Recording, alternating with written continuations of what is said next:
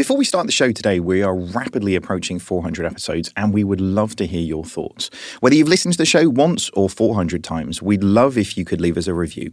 Find us over on iTunes, Spotify, or your preferred podcast supplier and leave us a review and a comment. Uh, we do love reading those reviews. Okay, on with the show.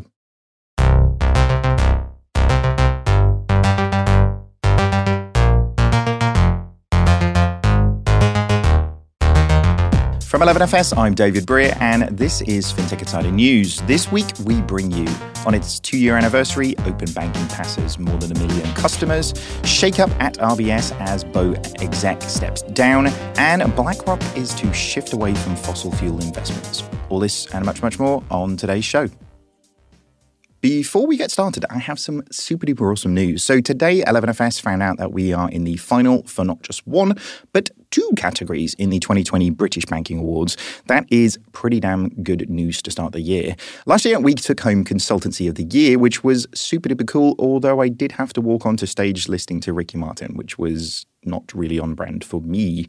But actually, now I love that jam. Like, it just gets in my head. I think you just go with it. Yeah, I did. Like, I was living la vida loca. All right, we really, really, really want you to uh, get out there and vote for us. It only takes a couple of minutes, and uh, if you really want to justify me putting on a suit again to go and pick these things up, which is punishment in itself, then please head over to bit.ly forward slash 11FS award. That's bit.ly forward slash 11FS award.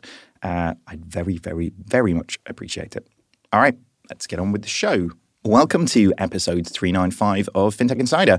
My name is David Brear, and I'm joined by my colleague and co host, Sarah Kocianski. How's it going, Sarah?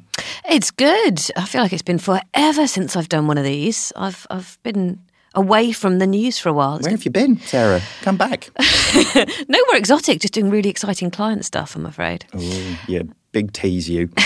All right, as always, uh, we are not alone. We're joined by some super awesome guests. Uh, making his FinTech Insider News debut, we have Zihao Xu. Did I get that right? Yes, absolutely. Nailed it. Investment manager at Octopus Ventures. Thanks very much for coming along. Thanks for having me. How's it going? How's your week been? It's going all right, thank you. Yeah, pretty busy as always, but uh, good. I mean, has your year started with like just a? I- I expected to at least get like a couple of weeks in and be able to like find my feet, but like, how's it been over at, at your place? Um, no, not really. When people need money, they need money, and they need it yesterday. January 1st, knocking on the door. That makes sense. All right. Well, thank you very much for coming in. Uh, making their welcome return uh, visit to FinTech Insider, we have Megan Caywood, Managing Director at Barclays. How's it going, Megan? Good. Thanks for having me on again. I mean, you've been busy. Yeah, no, I've been very busy in multiple ways. Uh, but yeah, no, it's good to be back. I always enjoy being on these shows with you guys. Well, and thanks for coming in. Uh, I mean, you've publicly said that you're having a baby, haven't you? Yeah, I saw Yeah, you, yeah, you posted snaps and stuff. So, I mean, Yeah. when I said you've been busy, for everybody who didn't see that, that I looked down at a bump. you know, I was like, do I just come out with like everyone? I'm pregnant. but yeah, no, I tweeted about it, which was also a way I informed most coworkers. so That's great. Twitter was like the channel of announcement. Yeah. Yeah, comms. It's, I mean, it's pretty much how I do everything as well. But Yeah. welcome back, anyway. Thanks for coming over. Have you got one of those cool like badges on the tube of like? Yeah. yeah. You know, in the US they only have those for cars, like baby on board. So it kind of, you know, the the little two bags Yeah. that you put on. Yeah. But they'll have that where you can stick it on the back of your car. Uh, so I kind of feel like a bus when wearing it, but I go with it since now I'm like in my third trimester, like properly pregnant. Yeah, and it's the only excuse you'll ever get to be like, please give me that seat. Yeah. like, please, please move. I'll fall Embrace on you if you don't. So. And last but by no means least, we have Olivia Vinden, who is the head of innovation over at Alpha FMC. How's it going? Very good. Loving the new studio. Looks excellent. It's all right, isn't it? I mean, the audio is much better as well. It doesn't make me any better, but it definitely makes the audio a lot better. All right, guys, let's get on with what's been going on in the news. So, this week, first story we have over on Finextra. It is open banking surpasses 1 million customers. So, on the second anniversary of open banking in the UK, new figures show that the number of users has doubled in the past six months. Uh, Third party service providers have also doubled, which I mean might account for the numbers change, I guess. Uh, in 2018, there was about 100. Now there are over 200, fielding about 200 million monthly requests. So this is good news, right? You know, everything that's been sort of going on and the, all the work that the CMA9 have been doing, you know, good news story, Sarah? Yeah, I mean, I had a bit of a dig into this. So I actually wrote a, a blog post on the two year anniversary of, of open banking, and I, and I went back and, and sort of had a look into some of the OBIE's figures. Um, that 1 million uh, user figure is actually just CMA9 customers, um, which is interesting. Um, it doesn't specify whether that's people who are actually using open banking or people who have signed up to open banking powered services through the CMA9 but may or may not also be using screen scraping. So there's a little bit of, a, of an interesting figure. Also, 1 million isn't actually that high in two years when you consider how many people use those banking apps. Mm. Um, so in my mind, um, it's it's a good it's a good sign, but I think things are really actually going to take off this year. I think what we've seen the last two years um, is that the infrastructure players have done really, really well. The TrueLayers of this world, the Tinks of this world, we'll get onto them a bit later. You know, Plaid um, actually arguably isn't really in the UK yet, but, you know, it, it is playing very much in the same space. Um, and those guys have done incredibly well, and they needed to, to get the infrastructure in place for us to now start seeing some of the innovative services on top. I would say that the CMA 9 have actually quite struggled in the last two years. I think it's been quite painful for them. Um, I think they've sort of suddenly started to realize that perhaps the best way to do this is with the help of those third party players. Um, and I think that now they've had that realization, now those third party players are, have really found their feet, and um, people like Visa are on board as well. I think we're really going to start seeing more innovation this year. And of course, the way you get customers to use open banking powered services is by giving them services they want to use um, and things that do things differently and things that do things better. Um, so I'm really excited to see. I really want to have this conversation this time next year because I want to. I want to see that kind of like uh, growth chart, you know, go straight up now. Yeah, for sure. I think it's interesting because last year, uh, you know, if we rewind 12 months, the conversation was quite critical on open banking. Like, oh, you know, it hasn't really had the effect that we wanted. Is it going to be successful? And I found it all quite odd because the API APIs uh, you know, they're the plug-in cable between two different pieces of software to talk together and share data. But you have to build APIs first in order for another company to then build on top of them. Just by virtue of them launching doesn't mean that automatically they'll be able to be used. Um, but also there was quite a few delays uh, with the implementation of them. So there's a number of delays. Once you build the API, then the companies are able to build on top of them, build new business models. Uh, there was also criticism saying most people don't know what open banking is. I'm like, well, of course, people don't know what APIs are, but it doesn't matter actually. Yeah. I think that's completely asking the wrong question. Yeah, 100%. Because people care about the utility of the service. They care about having things delivered to them uh, better, faster, more seamlessly. And then they'll appreciate it, but they're not going to think of, like, oh, what a beautiful API implementation between, you I know. Mean, I mean, around here we have conversations like that, but we're not we exactly do. normal. So. Yeah, but our, our, parents and, you know, the wider world, just kind of like the average person out there uh, not working in this industry.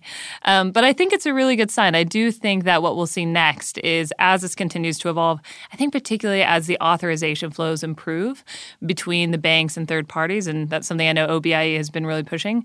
I think that will only increase and motivate even more players to look for new and additional services that they can provide. Uh, so yeah, it's a good start, but I think it's uh, like you say, it'll probably really take off this year and probably over next as well. Hmm. Um, what do you think? Have you seen? I mean, of the people knocking on the door for money, have they? Uh, has the open banking sense of that sort of really sort of increased? Um, there's been quite a lot of the last few years. Although, uh, I mean, what I'd say is this, right? Um, it's good that that number's going up and not going down and, and not sort of staying flat. Um, but it doesn't mean a huge amount to me, I think, right? It's kind of like saying, hey, we've written a million lines of code, right? Like, great. What does it do? Um, so, you know, I think as Megan says, like lots of the infrastructure is kind of being built out, and you need that to be in place before you can do stuff that's truly valuable to consumers and to customers. Um, so, you know, good that like it's kind of happening, but th- there must be a better measure out there somewhere of um, quality of implementation, I guess. But um, you know, it's quite a hard thing to to actually quantify. I mean, if people want more stats, then the OBIE does publish um, things like the number of successful calls, the, the, the, you know the rate, the number of calls that are made, the number of calls that are successful, um, and they publish that for the CMA nine um, since actually since open banking was implemented. So if you're like me and you, you love the numbers behind it, then you, you can go and find that. The OBIE is quite open. Um, what I would like to see though is outside of the CMA nine. So how many are Starling handling? How many are you know Monzo is is just about uh, starting to play in this space. You know what, what's it handling? What's it doing. Um, that those kind of things would be really interesting as well. Well, I mean, shortly after this news broke, uh, YouGov released a report, didn't they, talking about um, it, it, seemed like a slightly oddly positioned one where it said only eight percent of people in Britain are actually using digital only banks like Monzo and Starling. So, I mean, that that either they're using it a lot and therefore accounting for an uh, you know over indexing on the 200 million calls that have kind of been done, or uh, or actually the spread's actually quite wide in terms of the the impact from a uh, you know from the uh, from the usage perspective. You know? Yeah, I mean, so I have a thing about surveys, and I think you know I'm a researcher. So if you're going to ask a question, ask the question accurately. And the question that I was asked, I thought was, I'd set you off on yeah, that one. But yeah. how, the question that was asked was, how do you manage your money? Yeah. That's not do you use a challenger bank, that's how do you manage your money. So I would actually argue that that 8% stat is probably 8% of people who solely use Monzo or Starling. And there aren't many people in this country who only use one bank, whatever bank that is, or even, you know, only one bank and one credit card provider. So I think that's a, a slightly misleading stat. I think the um, the 204 third-party service providers fielding 200 million monthly requests, that number feels very low. So if you've got nine banks fielding, you know, with a million customers, and then you've got 204 third parties only fielding 200 million requests. Um, that to me says quite a lot about the quality of the APIs that are out there and, and also the quantity to a certain extent.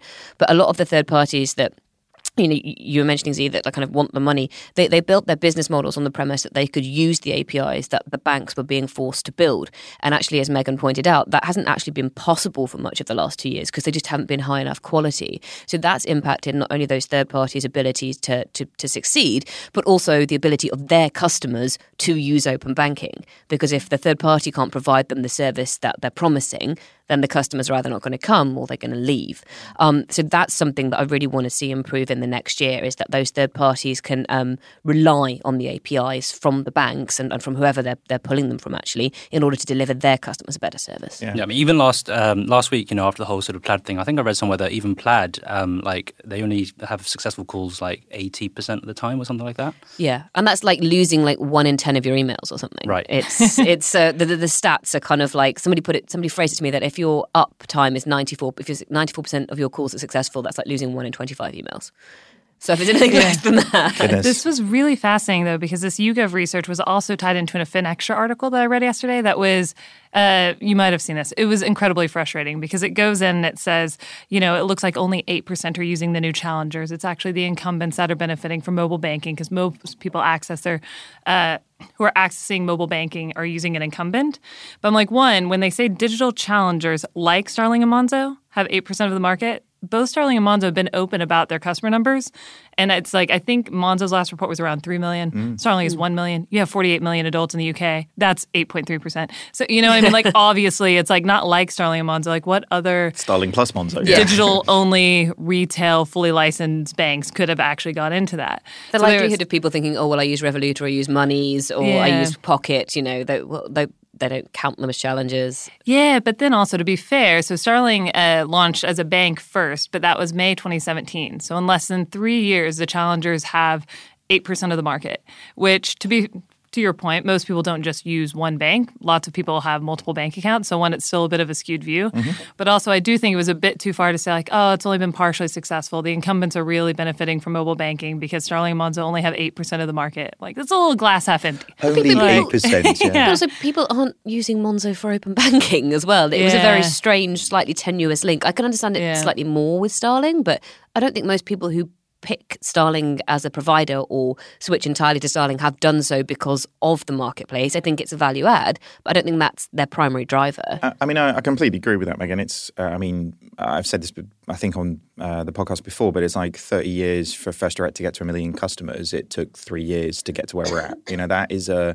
whether whether you sort of count them as like fully fledged customers and all the vibes, or uh, whether it really means the same thing. That that that change in the market is exponential, isn't it? But, Yeah. Um, what what do you think? I mean, this is a is it because uh, companies are not providing the right services, or is it just the point that we're at in the cycle? I don't think so because over Christmas I converted my parents onto Starling with a joint bank account and they are so happy with it. They think it's amazing versus their old fashioned bank. So I, I, I don't think so. I think it's just going to take time for them to grow. And I think the integration point that you made is exactly right because I've I, I'm a Sterling, Starling customer and I've used three of the integrations and they're always quite clunky and it's not always Starling's fault because at some point, for example, I used their um, Habito mortgage integration. At some point, the use case was that Habito had to telephone me, and that's because mm. of the regs.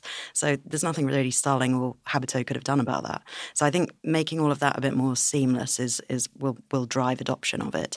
And then also in my world, which is more on the investment side, there's this big drive for open investments, open tra- open finances in general. And when data starts to get much more complex about it's not just your cash balances, but we're also now exchanging what are your savings, what's your debt, the APIs, and all of that reg process mm-hmm. needs to get way way smoother for mm. it for it to work seamlessly. I mean, on that, I mean, integration is somewhat of a broad church, to, as you say. I mean, I remember you saying a lot, Megan, before. It's different different people at Starling are integrated in very different ways, aren't they? Yeah. Somebody like Flux is integrated in a very different way than somebody like uh, uh, Habito, as you say. So yeah, absolutely. So there's a, a variety of in- integrations. Some where they're deeply integrated into the app, accessing like end to end within Starling uh, or other applications, just APIs. Generally, you can have a deep integration, um, or you can have those where it's purely accessed externally. So uh, someone like Tail, which is similar to Flux, where they're giving you uh, loyalty and rewards cash back, uh, but it's completely external to the application. They're just purely pulling information from one app externally. Then you have others who are sharing data in. It's a two way data flow but there's multiple different types. So it's actually, uh, yeah, it's a bit more nuanced than it looks like on the surface. Absolutely. All right. Well, this one's going to, I mean, this time next year, Sarah, where will we be? Oh, I'll be back writing another blog post, I'm sure. Where, I, where we'd like us to be is for us to be able to talk about all the exciting services that have taken off and actually done good, useful, interesting things for people and ideally businesses as well. All right. Well, let's come back in next year then, eh? Absolutely. I mean, don't leave it till then to come back on the podcast, eh, obviously. Next up, we have a story over on the FT. This is Bo Chief Executive to step down. So Mark Bailey is expected to leave the bank on or before February 14th. Valentine's Day, right? Also, when RBS is going to release its results. Ah, okay. I don't know if the two are linked. Mm, mm. Interesting. I mean, odd thing to do on a date? Read RBS's report. All right, that's when its parent RBS is going to be releasing its full year results, so the big boy ones as well. So RBS CEO uh, Alison Rose is likely to be making additional changes to her senior executive team. Uh, specifically, the bank will be seeking to hire a uh, chief executive of personal banking and a chief marketing officer. Bailey re entered the RBS fold in 2010 and became its chief operating officer six years later. The news comes less than two months after Bo, the project that he's been working on exclusively, launched in the UK. Really sort of interesting timing of this one, I guess. I mean, there's RBS, I guess, have been in sort of a bit of a sort of a state of flux for a few years, really. Since since Ross really sort of announced that he was moving out and uh, going back to Australia, I guess the senior leadership uh, contest has been sort of kicking off. But I mean, I guess specifically two months after launching uh, a challenger internally, uh, if this was an external, um, you know, if this was Tom Blomfield or Anne leaving Starling or Monzo, um, it would be a really, really significant thing because the the founder drives the story. Um, what do you guys kind of think about this one? So I think I, I agree with you that the founder drives the story in those examples you gave with with um, Starling and Monzo. But I do also think that if you have done your job right as a founder and a CEO, then you should be able to leave, and the business should continue to be a success without you. I think um, you know, the job of the CEO is is to build the business, to encourage it, to hire brilliant people to help them run it. Because, as you know, David, you can't do everything yourself, much as you would much as you would like to. I can't help but feel like she's telling me to leave. well, that is that is not where I was going. yeah. My point being that I think, um, from a from a Bo perspective, I think you know if if he's done his job well, and I don't know the ins and outs of how the company works and, and its metrics and how well it's done since it's launched, but if he has done his job well, then it shouldn't really matter to Bo. Um, it should continue to, to operate you know, the captain should be able to step away and the ship should still keep going forwards? I don't know. I think it depends on the CEO because I really do believe that some CEOs are uh, a channel of the lifeblood of the organization. And if you remove that one individual, it actually has a very massive effect. Yes, Sarah. Um, I'm yeah, going nowhere, like, right? Imagine if David. I love David's reaction when you said that too, because he was just so like visibly it, taken aback. Like, took oh. it very personally. I'm not gonna lie. It's been a tough day. It's been a tough. well, I may never be yeah. on the podcast again. That may be it. yeah. But it's hard to say. Like, was this a passion project of his? Was it something more that the company was rallied around and he made most sense as the leader, and so it was more of like an assignment? Uh, I think those are the nuances you can't know unless you're more in the details. Um, but I will say it, it, does seem like from externally that between Alison and Mark, they did have that kind of rivalry leading up to Ross's departure. Alison has obviously stepped into that role. Um, but also, there's just like a wind of bad luck for COOs going around, right? Because the HSBC COO is he's yeah, out now. Andy Maguire stepped aside yeah. recently, yeah. Yeah, Starling COO stepped aside. Um, there's lots of uh, COOs on the out, so I don't know what that's signaling, but I mean, I mean, Mark's in good company. Well, I was going to say it's going to be really interesting to see where those guys land for this. I mean, uh, it's it's interesting. I mean, I, I agree with your point. I think um, you know I see that as my job. Not wanting to make this a, just about me and you, Sarah, uh, but but actually, it, it, for for for many reasons, I think almost like the beginning of a company is so important because it's um, two months into the public launch of something. It's in its absolute infancy. But I, I think this is maybe the the major difference between a corporate challenger mm. and a challenger challenger, which is um, so much is tied up in the the founder story when you're you know when you are Anne or, or Tom mm-hmm. or whoever. Whereas actually mm-hmm. in a corporate organization, it's it's actually quite difficult to create that um, that that uh, challenger sort of momentum around it.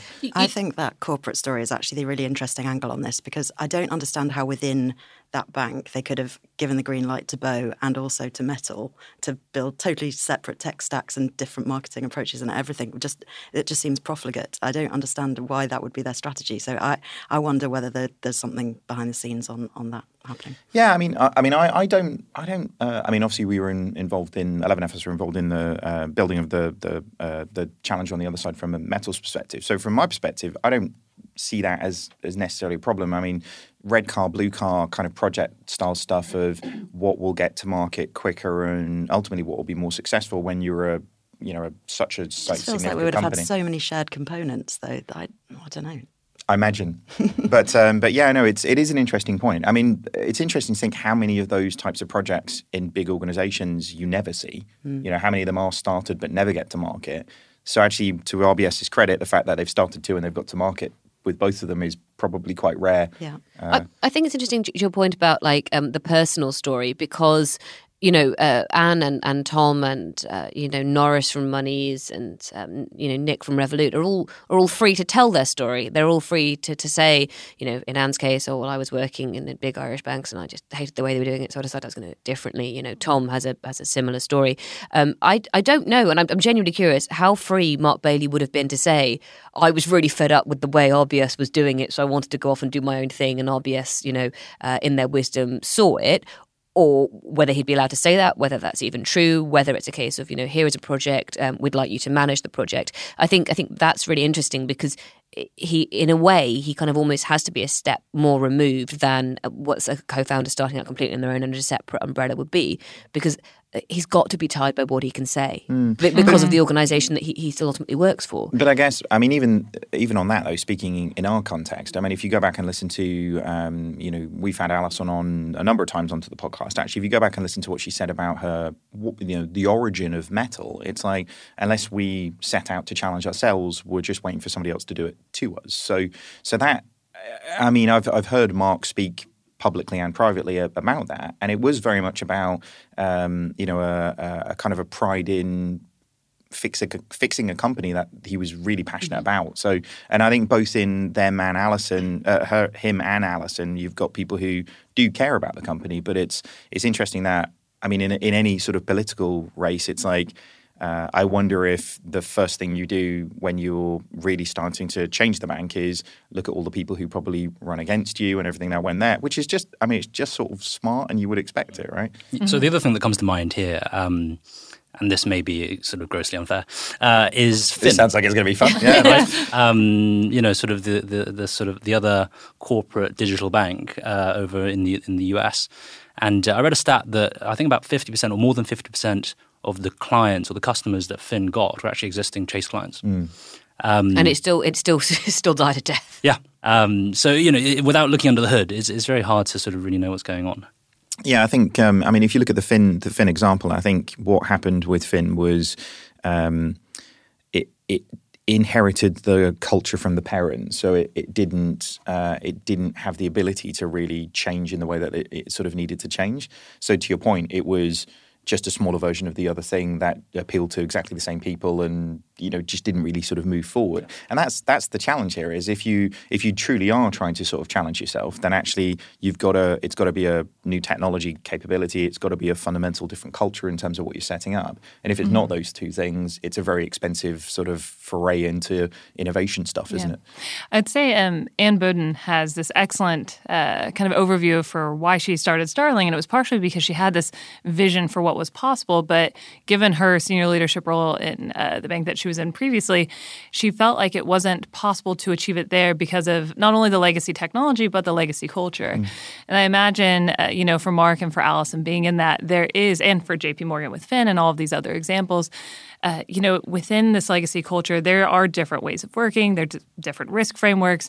Uh, there's this fear of like organ rejection for the new thing. Finn seemed to over air on like, let's make sure it completely uses the legacy technology and is tied in, has stakeholder support. It seems like they really went deep on that. Mm. Uh, but then as a result, like, yeah, it's completely embedded and you're getting a lot of your own customers moving over to it. But then, you know, it doesn't actually have better user experience. People aren't loving it. You're not attracting new users. Like, are you really hitting your goals?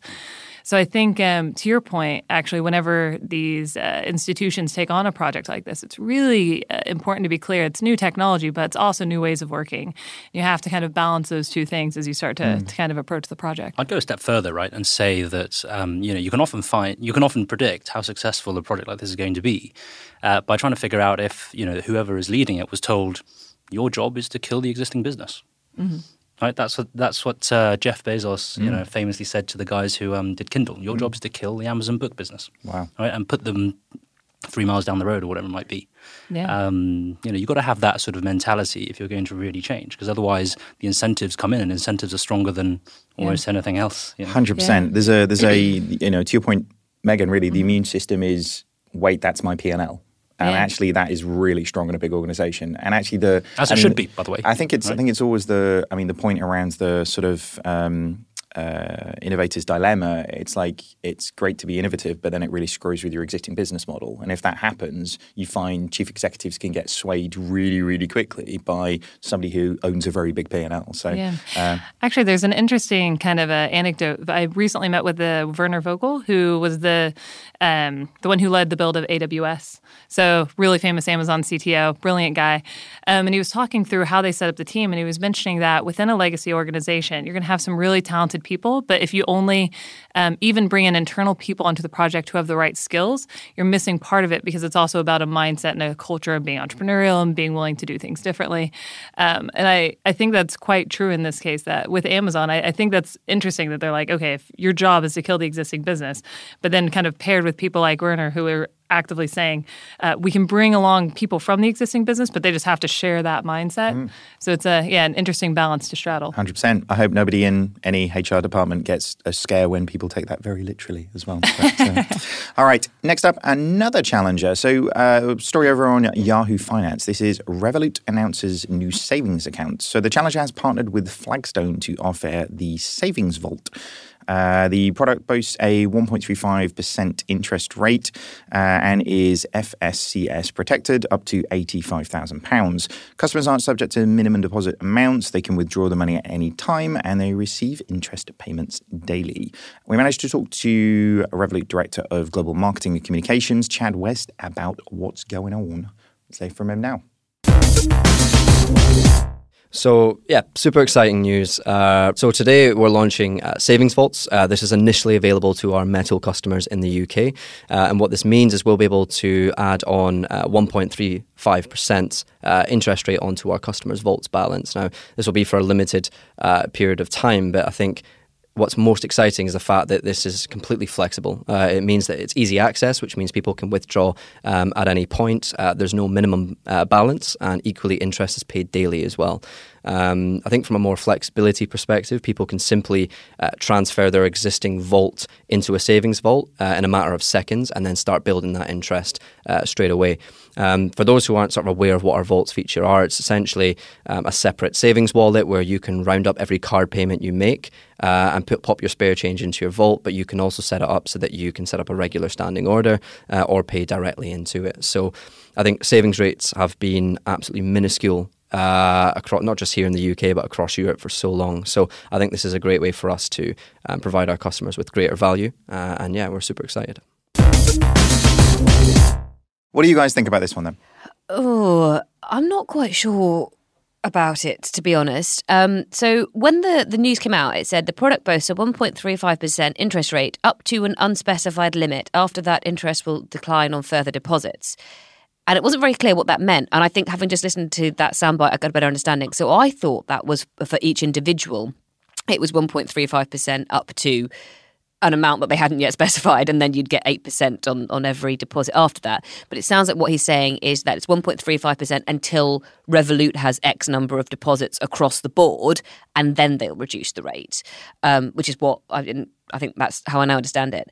Um, I am not sure I see the point of Revolut doing this I'm not sure how much value it adds. Um, particularly it's only for like the Revolut Metal customers who are having to pay twelve ninety nine a month. So um, obviously, in and of itself, it's not going to induce you to, to have Revolut Metal because somebody did the maths for me on Twitter, and it was something like if it's a 0.5% improvement on your current savings, you'd have to put in £30,000 to cover the 150 annual fees, and it's capped 85k. So obviously, clearly, it's not designed to like be the one thing that brings you into that premium account. I see that it very much is designed as a complementary offering to the other uh, products in their um, in their suite there, and, and and that would have been fine. The fact that it's capped and the fact that it's limited always makes me go. Whenever I see people trying to drink, bring people in with high interest rates, and even then saying up front that they're going to cut them back afterwards, I'm like, oh, there are so many better things you perhaps could have done there but that would have uh, benefited a wider range of customers and perhaps had, you know, uh, brought more customer satisfaction. Um, you know, that said, it is a very complimentary offering. It's the one thing that Revolut was kind of missing. If you look at their suite, they've got a very broad product suite, particularly under Metal. There's a lot in there. Um, and for those people who are using Metal, you know, every day to do the unlimited FX trades and all that kind of thing, I'm, I'm sure it's a really nice sort of little value add to have on the side.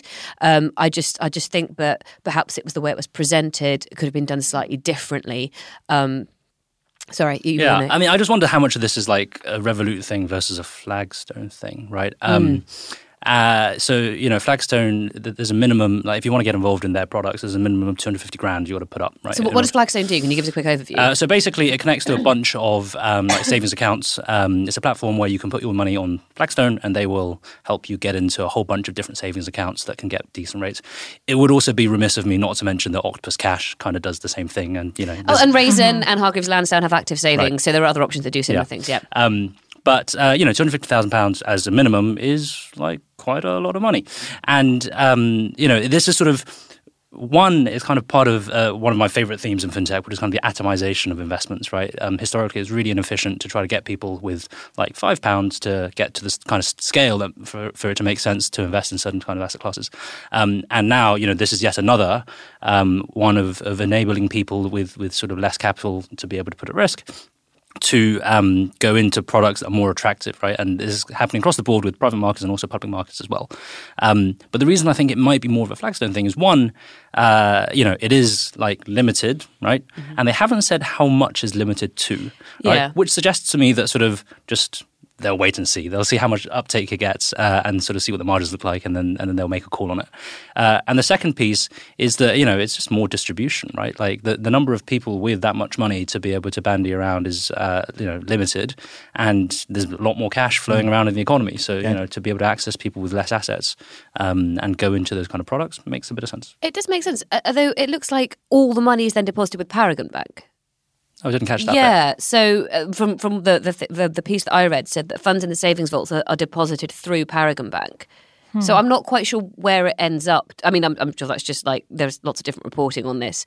Um, but I, I do see your point about the distribution. It's also worth bearing in mind that when Monzo launched their partnership with Investec, which I can't remember quite what the interest rate was, but it was pretty good and it had a minimum of a thousand pounds. They ended up having to close it down after six months because Investec just said we can't we can't take any more mm. deposits. You know, this is too popular. I mean, it's it's um, interesting as you say on that uh, that sense, just the uh, user behavior that might change from mm. Revolut's perspective. I mean, if they start seeing balances being so much more sticky than they were when there was no interest rate, then it actually gives them a, you know, from a product roadmap perspective, either a more strategic relationship with an organization or potentially, you know, something that they build themselves, right? And it's more, uh, so, sorry, I was going to say, and it appeals perhaps to a wider audience because of what Revolut offers a lot of at the moment is uh, trading and investments. Mm. Uh, not a lot of, but if you're in that metal band, that's what you tend to do. For a lot of people, you're like, well, I, I, that's too risky for me. I don't have that much money. I'm not going to like buy Bitcoin with it or, or start trading. Oh, but a 1.35% interest rate, that feels and you know with FSCS hmm. you know protection yeah. and with a bank hmm. that you can go away and look up and see Paragon Bank online and see oh well they have a hmm. license. Perhaps it's trying to appeal to a different audience. Well, yeah, and also given that they're coupling that with well, one, no minimum deposits, but two, you can withdraw at any time, and you're receiving interest payments daily.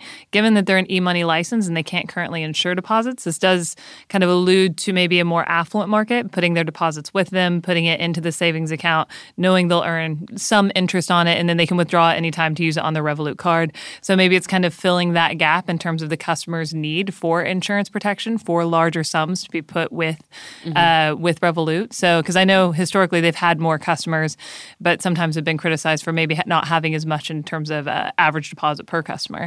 So perhaps it's also a bit of a strategy to mitigate that for the metal customers. Sticky balances, eh? Yeah. I I mean, as well, it's a parallel with Atom because you, you see loads of the, the sort of balances in Atom. They're trying to get that interest rate, and it's people who have got really big cash Hmm. balances because they're worried about investments, and then they need to get that um, protection across the, the the different accounts. And so I think they might actually end up with with some Atom style money coming into Revolut. because Yeah, I mean, it's like you say, it's sort of open the taps a little bit and see what happens. I mean, you've got a bit of a love affair with Marcus, haven't you? And this is pretty much the strategy they pulled as well, right? It's like interesting Yeah. rate, see what happens. Ooh, that's a lot. Let's sort of tone it down a little bit. Yeah, I, I I feel like Marcus and I are going through a rough patch, to be honest. Uh, they- Do you want to talk about it? Yeah, I Has their interest rate gone down since? Well, the interest rate has has gone down um, quite significantly. Um, it's gone from 1.5 to 1.35.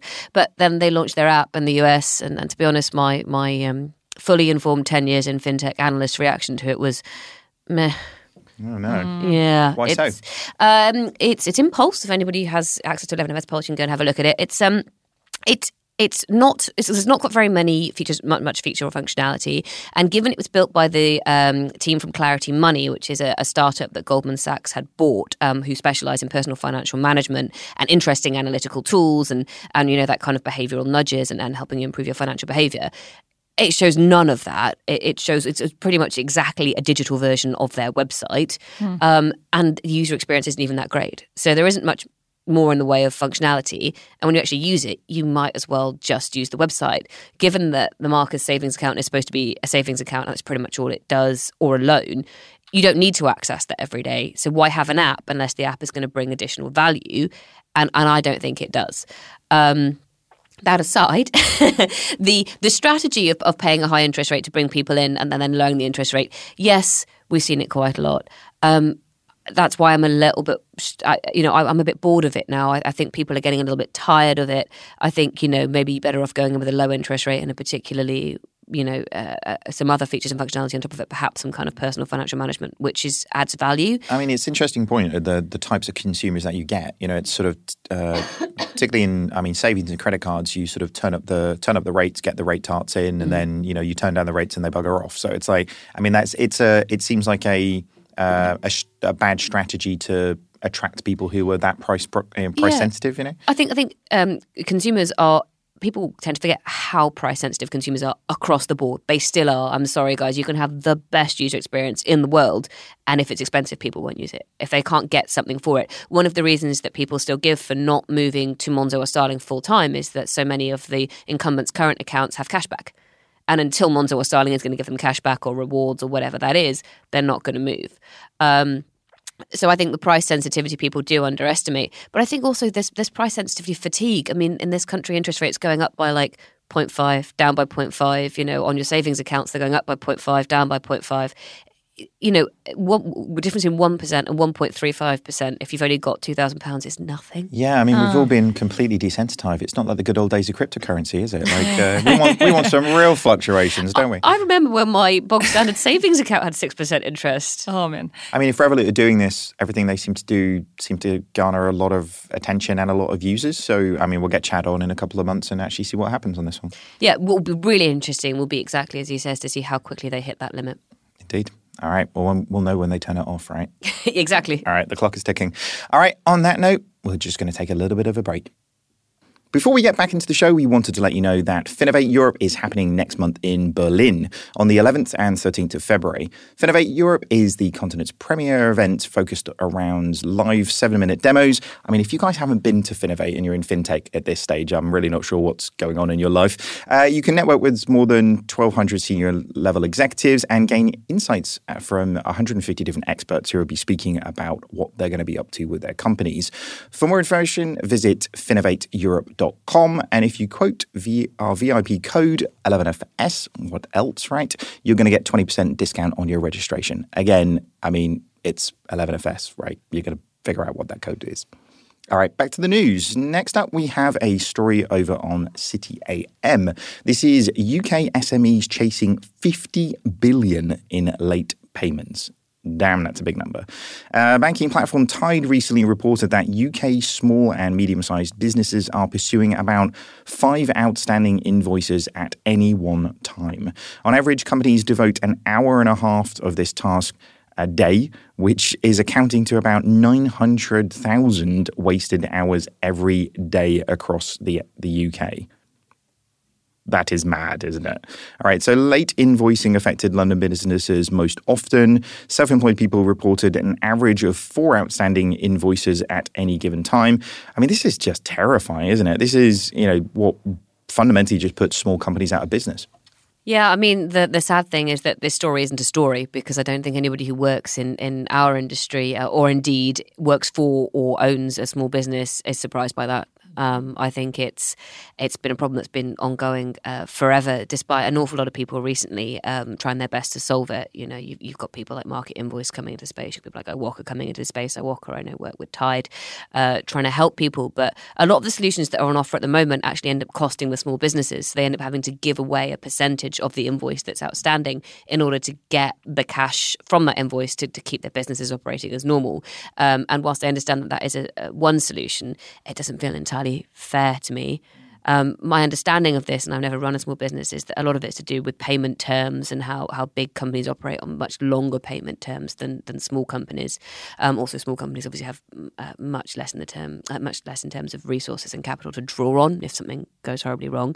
But I don't know if we're at the point where we need to have some kind of regulatory intervention here, because I, I think you're right. I think this is a problem that's been going on forever and ever, and it doesn't seem to be getting much better. Mm. I'd be curious. Sorry, go ahead. Yeah, I was going to say back when I was working at Intuit uh, in in San Francisco, they did a set of user research with small businesses, and they found this exact same thing that in the U.S. SMEs were struggling to get repaid, uh, and they found that one of the reasons was that it was awkward for them, particularly the the self employed, to follow up with people who owed them mm. and to mm. say like, hey, can you can you please pay me back? I actually really need that money right now. Um, so they built um, in part of a tool where effectively it would just automatically send invoice reminders on certain schedules, and actually that worked worked really well because then it felt like impersonal. The the accounting software was actually handling it. They found it increased repayments and pay, being paid back on time. But it does, to your point, feel like an age old question. It happens here. It happens other parts of the world. Uh, there's invoice finance solutions. There's you know software that try to to ameliorate that, but it still seems to be persistent. Hmm. I mean, it's it's interesting. I, we've been really lucky at 11FS. There's, I don't think we've had to chase any invoices the entire of the three year, you know, three and a half years that we've existed, which is which is weird. But maybe because we work in financial services, therefore they take that shit kind of seriously, don't they? I think I think we have. You have. Yeah, we've we've had have a few of those. Yeah. But, oh, um, God, another thing I don't know what's going on. um, the the problem is exactly so Megan said. Part of the time when you're a very small business, you actually don't know who you need to speak to, mm. and and within a payroll. So say you're you know supplying a, a I don't know a boutique yogurt maker, and you're supplying to Tesco. Who on earth are you going to speak to in the Tesco you know uh, invoicing department? You speak uh, to a different person every time. Well, I was going to say leverage is difficult when you're tiny, isn't yeah. it? You know, but I, I mean, I definitely have seen different industries work very differently. I'd say financial services is probably more akin to working with lots of multiple parties. But I mean, in retail industry, I've seen really sort of bad things because I think mm. people use people have very very almost I mean a hundred days payment terms, which mm-hmm. if you're kind of working in a, a, a, very very small company is almost just crippling. And like I say, it kind of puts people into lending and credit and all of these things to kind of get through it. But you you were going to make a point. Yeah, I mean, I'd be curious to find out who's owing the money, right? Um, is the vast majority of it corporates, or is the vast majority of it other SMEs um, who themselves are sort of getting stiff on the check, right? Mm. Um, and depending on what that mix looks like, there's quite sort of there's different underlying issues here, mm. right? So for the corporates, it, it is sort of needing to get the invoice approved and sort of going through the IP system and just general corporate stuff that kind of just takes time.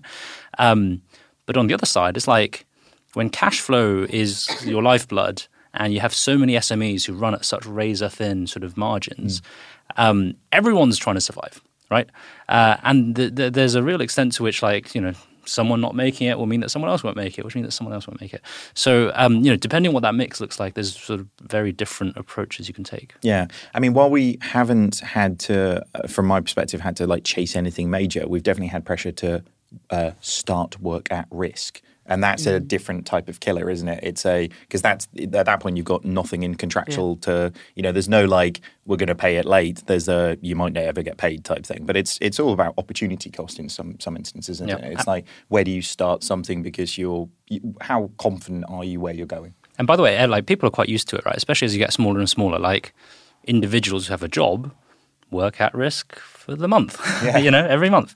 Um, and and it kind of as you get bigger and able to bully people, you're able to like you know uh, push that to the other side. So it's um it's, it's a power dynamic. Although thing, some of those invoice financing companies now are also doing same day payments, so you can actually just sort of give them your salary at the end of the month, but they'll pay you each day in advance of that. So I think even in the personal market, there's there's developments. Totally.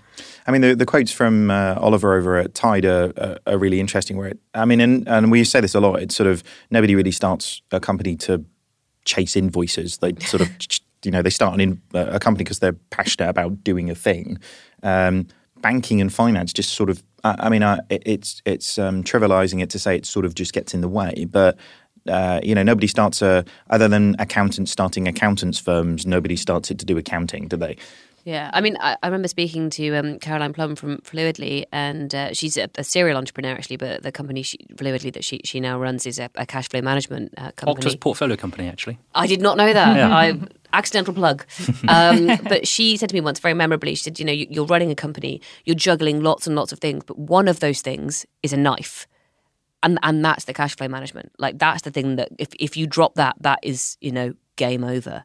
Um, and it just it, I mean that is not her unique experience by any stretch of the imagination. But I, I do think I do wonder if also it obviously puts people off going into to starting a company. It, it puts people off entrepreneurship, and arguably we need as much of that as possible. Mm. I, think I, think as well on the because um, I go back to my original love of blockchain. That's why there's this great hope of smart contracts that once you've done the work, you just get paid and auto it's, payout. It's done. Yeah. yeah. exactly. I mean, half the challenge is is the. I mean, like you say, from a contractual perspective, it's like meeting those things and whether still somebody at some point has to say that you've met the work to a certain degree, doesn't it? And it, and that gets into, I mean, uh, how, how, prescribed you are on contractual terms when you're starting something, as opposed to when you really find out what you're doing six months into the thing. You know, so it's uh, yeah. it's uh, it's hard all the way through the process here. You either make the contractual process so rigid, or you make it so loose, and yeah. it's a, it's a difficult balancing act.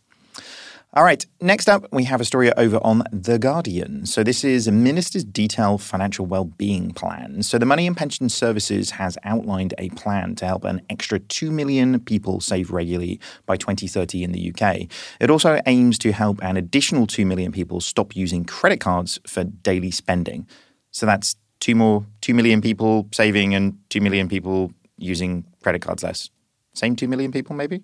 Hmm. Not sure. That wasn't clear. Okay. All right. We'll come back to that. All right. The plan includes additional measures for financial education and debt advice. MAPS, how are we saying this? MAPS also reports that 11.5 million Britons have less than £100 in savings, while 9 million rely on credit cards for everyday expenses. So this is, I mean, again, I think sort of to your point earlier on, like this is not news. Mm. I mean, the mm. fact that they're saying they're going to do something about it at some point somehow is, I guess, the news part in this. But um, you know, this has been something that I think probably for the last decade has really been sort of spiraling out of control, really. Yeah, I mean, I, I don't think that, that you know what they're they're saying is anything new, as you say. I think it's the idea that they're actually trying to outline a plan to to help people do it. Um, the slightly disappointing thing in, in my mind is that um, that they're not going to get any like governmental help to do this. They're going to try and persuade the private sector to help them do this. Um, I mean, uh, you know, one of the things I mentioned is is the Rentflex system, which helps social housing tenants adjust their rates during busy times of the year. That is something that's going to come from like local councils, but again, it's got to be you know local councils who have the time, the energy, and the resources to implement it. And let's face it, local councils don't have much of any of those things. Um, I, I, like the idea of it. Um, I like the idea of encouraging the private sector to do it. I don't know how you're going to encourage the private sector to do it. Um, one example they did give, one really successful example, which I'd like to bring up, is um, Timpson. Uh, so, for those who don't know Timpson, they are um, high street shops that do key cutting, uh, shoe repairs, uh, they do watch face repairs, all that kind of. Uh, I'm sure there's a name for that, but I can't remember what the name is for that kind of shop. Anyway, um, they, they've done very, very well in the UK, but they're also well known as one of the most socially conscious companies in the UK. Uh, for example, they will often take on um, people serving prison sentences um, and allow them to work in their shops whilst they're, they're serving their sentences. And then after they finish their sentence, if, you know, if all's gone well, they, they give them a job full time and they've encouraged an awful lot of ex offenders back into full time work. And once those ex offenders have given an opportunity, you find that they are far less likely to go on and offend again what they're doing in this space um, is they're working with the government payroll company Nest, um, and they're uh, trialing this project called Sidecar Saving. So basically, um, employees opt in, and then contributions are paid into a combined account structure. So what they uh, they first do is they they take um, you, you pay in over and above the auto enrollment for the government uh, pension scheme in this country, um, and then that's split. So half the money goes into that pension pot, and the other half goes into your emergency savings pot. Um, when the balance in what they call the the savings pot, the emergency account, so that I, I can't remember what that's set at at the moment, but I think the thing is they say you need one month's salary to, to cover any sort of standard household emergencies. Once that's uh, reached, the savings cap threshold is reached, um, all those contributions then start rolling into the pensions. So it's this brilliant idea that um, when you are, you know, a lot of people have said the auto enrollment pension system in this company might be taking money away from those people who do need to, to save for emergencies. You know, what's the point in having it in 20 years' time when I need it tomorrow to pay for a new boiler? This system kind of takes the money, splits it, splits it, splits it, and then you end up having both without having to manage it yourself. Mm. Um, I really uh, like. To me, that seems so dangerous, though, because if you're the kind of person that's regularly spending that emergency money, you're depleting your pension. So you're not, though, because your auto enrolment goes always goes into the pension. It's the basic amount for the auto enrolment. It's what you choose to opt in over, over and above that okay. that goes into the savings. Ah. So you're not, you can't pull out of the pensions. Okay. But the idea is, say your your uh, auto enrolment um, says that you pull out, I don't know, fifty pounds a month. You say, I want to double that, or I want to put one point five that in, and an extra bit is what goes into emergency savings. Right. The idea being that because it's taken at that point before you hit your account, it's you're, you're less it's likely gone, to yeah. have spent it. Mm-hmm. I'm not saying it's the perfect solution. Um, I'm just using it as an example of the sort of initiatives that we have seen that could be really helpful. It's in trial at the moment. They don't know if they're going to roll it out. Mm. The thing about fully. Timpson that I think is quite interesting, right, is that it's private.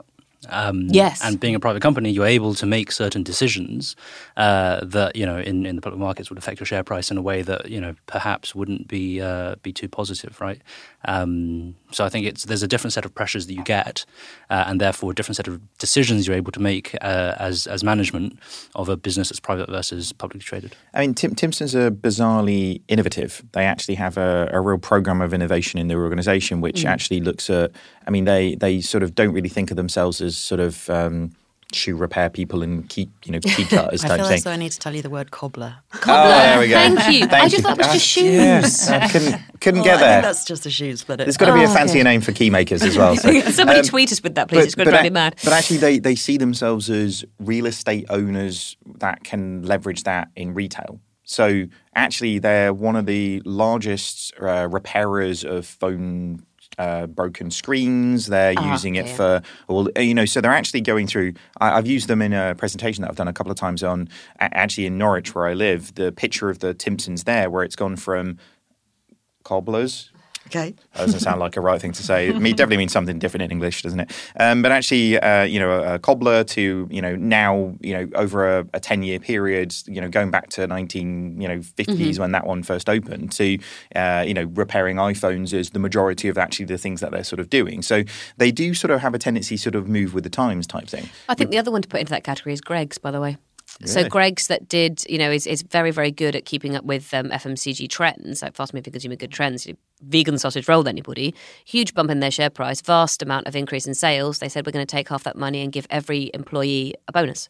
Wow. Um, and, and, the point being that these are, you know, these what I would call socially conscious companies. You say they are private. Actually, Greggs isn't, but yes, uh, you know, companies that are doing things off their own back. And I do wonder if the point is we need a hell of a lot more than that. So Empire's saying we've got this great plan is like, fab. But actually, we need more incentives for the, the companies to start launching these things. and more vegan sausage rolls at that point as well. Um, all right, going on to the next story that we have over on TechCrunch. It is Tink raises an additional 90 million. So the latest round will let the Swedish company speed up its European expansion and increase product development. It comes less than a year after the company's last 56 million investment. Investors in this round include Dawn Capital, Insight Partners, and a bunch of other people. The company is now valued at 450, uh, 415 million euros. Um, Tink's been doing some pretty interesting. I know, I know, we sort of talked about open banking, and uh, I mean, you foreshadowed this one a little bit, Sarah. But I mean, Tink have been doing interesting things for a while now, haven't they? Yeah, Tink um, did really well. You know, as I said, they are one of those infrastructure players I mentioned earlier. Um, they started off being a, a customer-facing business. Um, they realised that perhaps that wasn't the way to go because people weren't quite ready for that. They were offering personal financial management tools. Um, you know, d- direct to consumer realised that mm, perhaps that audiences in if, if your audience in Sweden isn't ready for that, then your audience in the rest of Europe probably also isn't ready for that. So switch to doing uh, white label uh, product development, which they've they've done really really well with.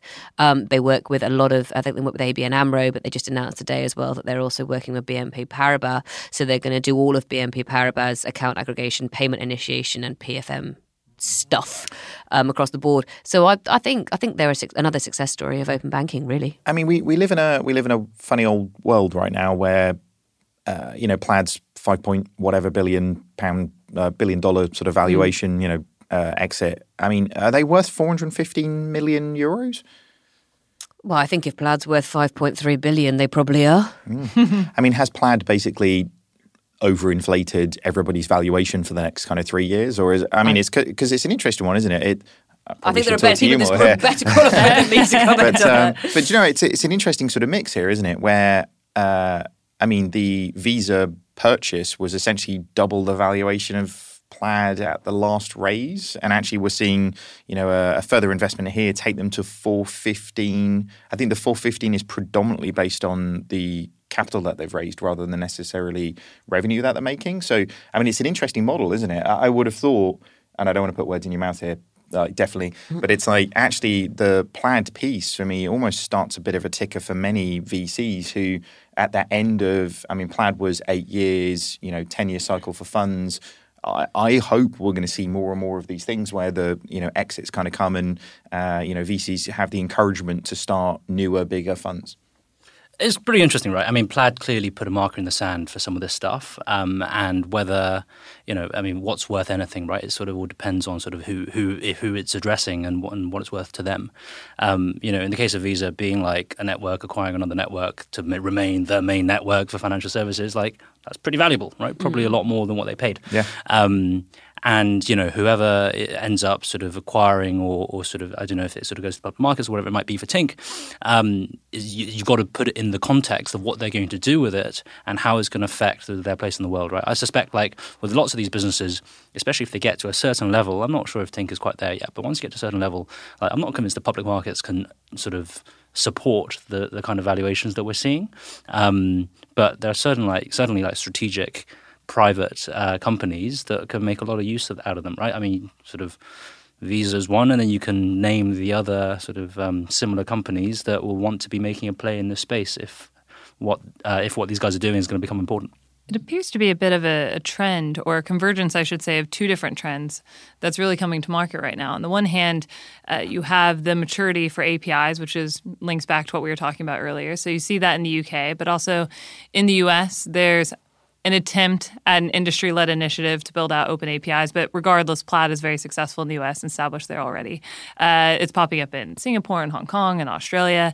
Uh, with Plaid, that's just one example. But I remember years ago, Steve O'Hear, the TechCrunch journalist, writing a really good article on TrueLayer and talking about additional uh, players like this, like uh, TrueLayer, SaltEdge, uh, Tink, and others who are really coming to market and quote unquote selling shovels to gold diggers, I want to say, which um, I thought pretty aptly put it, but it's a maturity of that side of the market. And then you're seeing fintechs increasingly steering towards the rebundling of banking services. So, similar to Revolut with the savings account, you're seeing more and more fintechs wanting to pull in lending and savings and insurance uh, and pulling them all into this one hub. So, kind of the, the maturity of APIs, the rebundling happening, these particular players being very much the connectivity between them, they are getting these very high valuations and selling for high amounts, but perhaps it's justified as a result. I mean, I mean they, they, they're definitely doing innovative things and getting traction.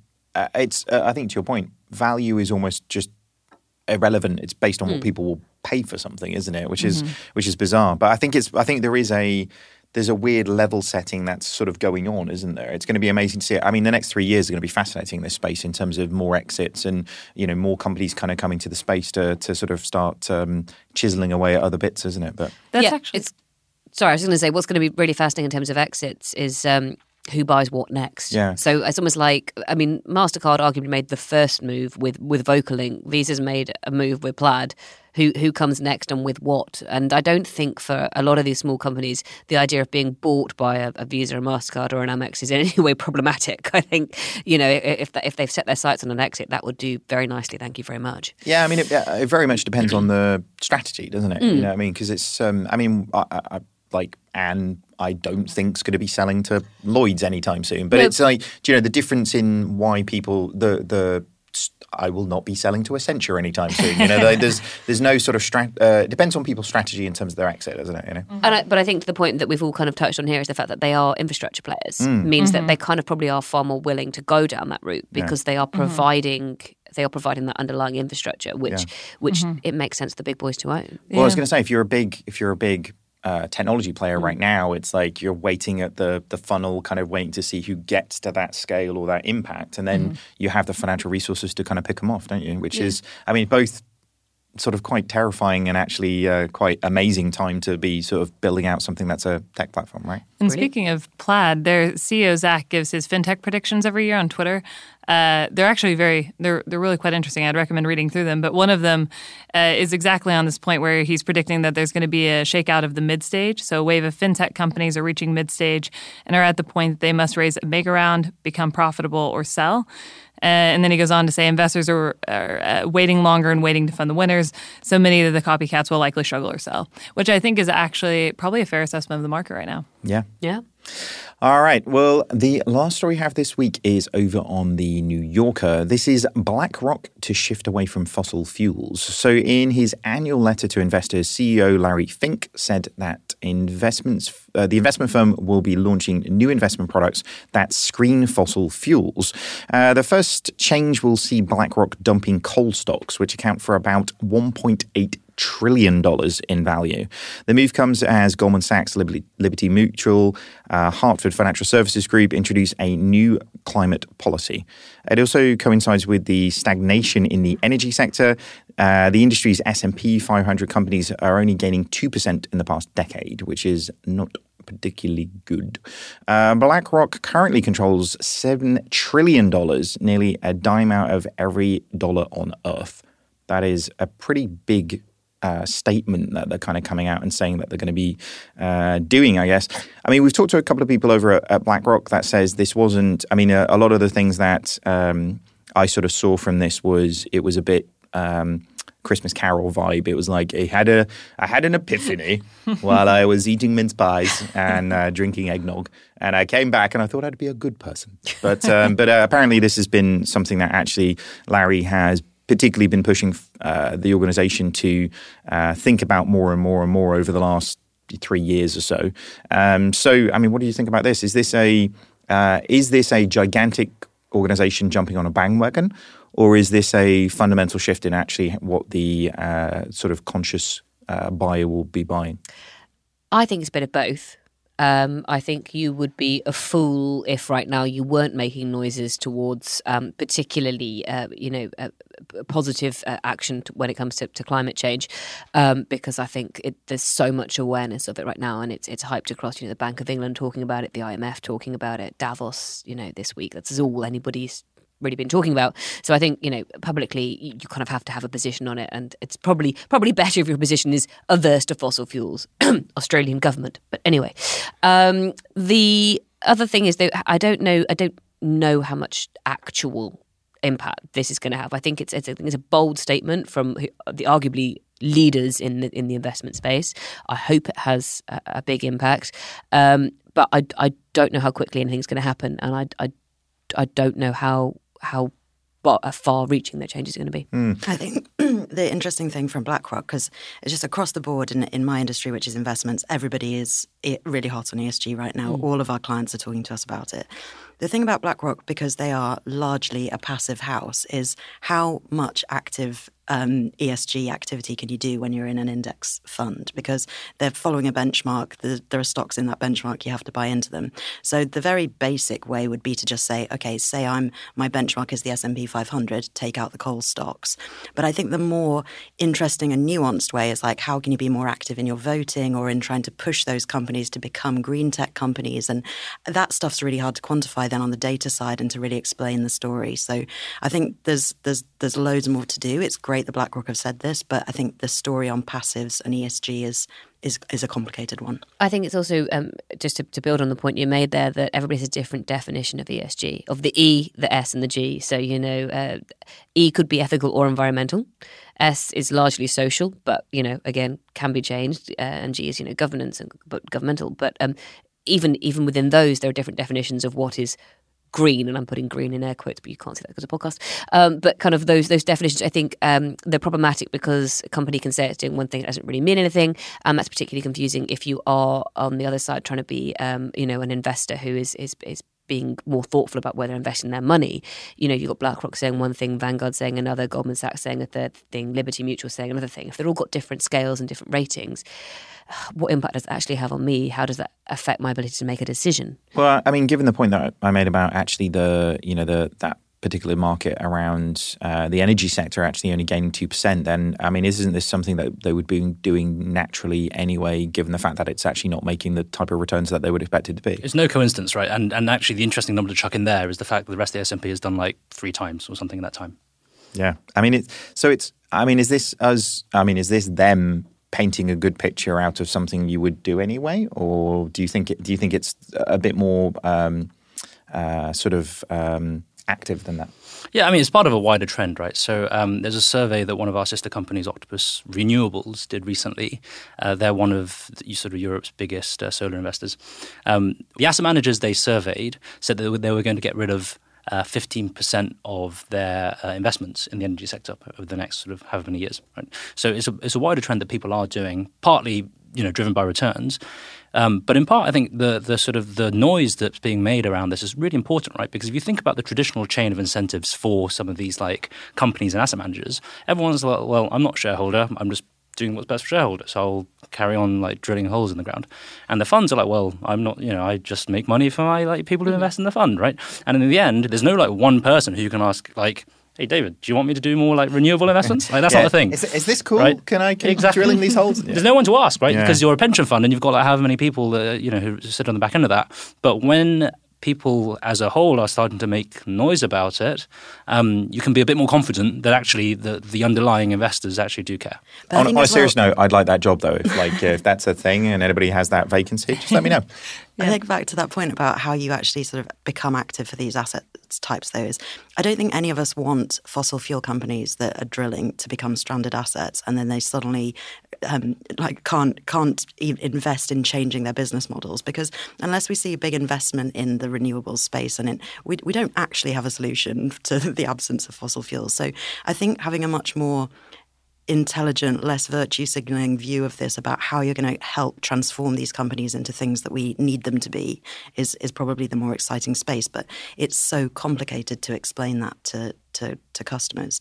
I think in the UK there's some really cool work happening with the local government pension schemes, like really pushing for this stuff, but in really really intelligent ways. And so yeah, definitely have a have a look at some of those. Uh, Mm. I, th- I, think that's really interesting as well because, as we've mentioned a few times on this podcast and a couple of others, is that um, people don't actually know what where their pensions are. So, we, you know, we mentioned earlier the brilliant idea of having auto enrollment and, and you know auto auto enrollment into pensions.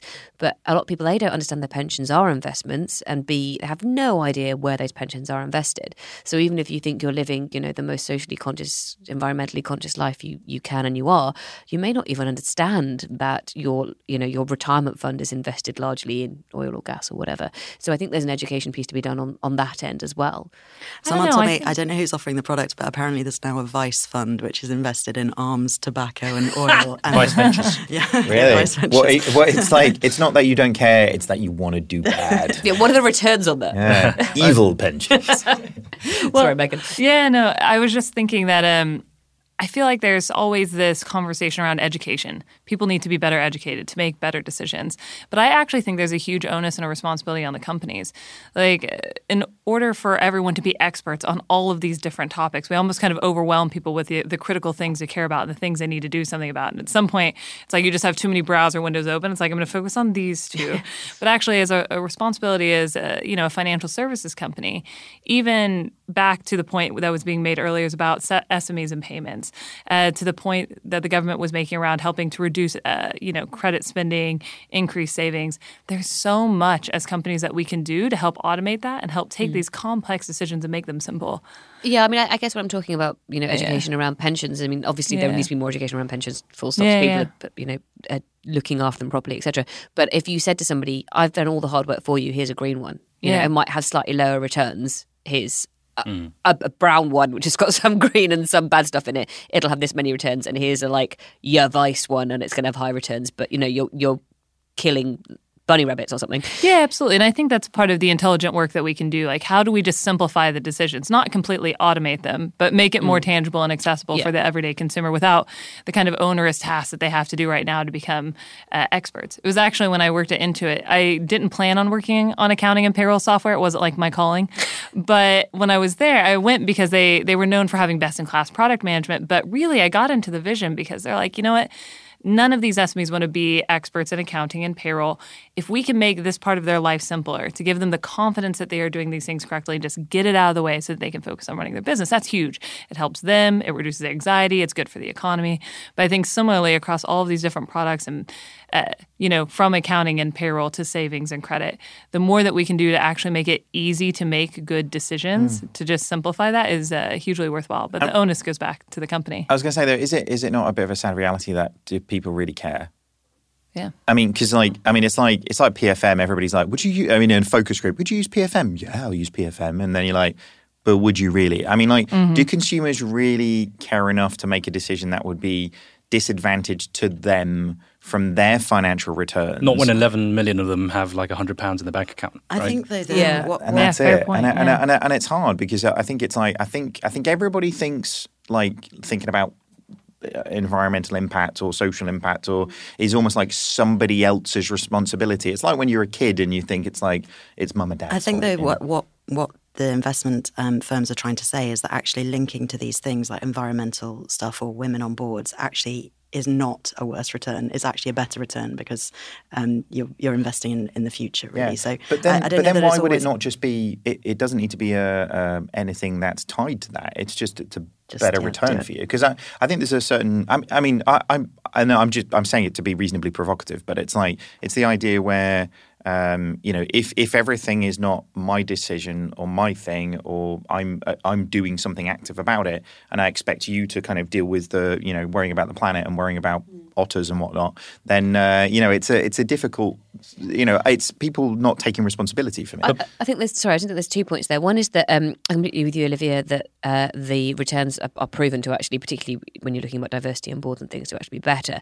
Um, I think when you're looking at sort of green investments, they do tend to be worse because there just aren't that many products products out there. So you can't get the variety and the diversity that you need in order to equal those returns. I, I may be I think wrong that's on really that, but changing, I think, though. I think, all our clients well, are looking at it. Yeah, so I think that's my understanding of what it's been historically, and I hope that it does change. I think the second thing, to your point, David, is that I think a an increasing group of people who do have money do care, and I think I completely agree that if only if you've got less than hundred pounds in the bank, you don't care. But there is a middle band who do earn a decent salary and who do have a decent amount of savings and who can say, you know what, I'm going to do things like spend £10 on environmentally friendly washing powder as opposed to £4 or whatever's on offer in Tesco. And I think if those people start to make those decisions, they will be moving the dial and moving the needle. And then I think that the people who are catering to that group will make changes. And my hope is that that will, will spread wider. Well, I look forward to seeing Waitrose get into financial services anytime soon.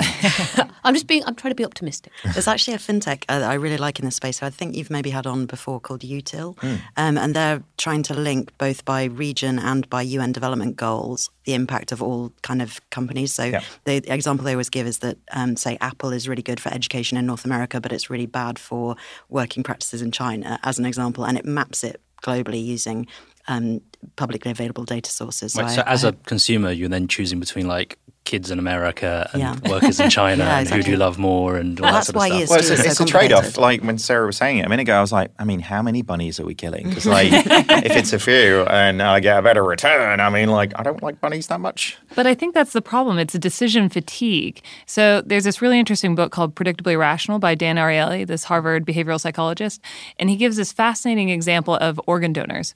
So if on the form it's like. Uh, you default to being an organ donor, then most people are organ donors. But if the default is you check nothing and you're not an organ donor, then most people aren't. It's like too complex of a decision. Don't want to make it, just avoid the default I'm going with. And I think that all of these things are, are very important. But the reality is there's just uh, the decision fatigue within the public that could actually happen and lead to a stagnance. And so we do have a responsibility, but I think there's there's so many people that have very little in savings. There's so many people who have, you know, just a thousand things to focus on and stresses, and it doesn't always kind of bubble up to the top like climate change in a way maybe it should good. Agree. God, we get deep sometimes, don't we? Blimey. All right. Well, I think that's probably enough for today. Do we? Does anybody want any other deep things to go on with? No. All right. Okay, that wraps up this week's news show. Thank you so much to our guests for joining us. Where can people find out more about you, Megan? Uh, Twitter at Megan Caywood. Very good. Z. Uh, probably octopusventures.com. Very good. Olivia. Um, alphafmc.com or Olivia Vinden on LinkedIn. Sarah. You can find me on Twitter at Sarah Kocianski. And you can find me over on LinkedIn. And what do you think of today's news stories? Do let us know over on podcasts at 11fs.com. Don't forget to subscribe to our newsletter for more news and content. Uh, that you can find it over on 11fs.com forward slash newsletter. Thank you very much for listening this week. Goodbye.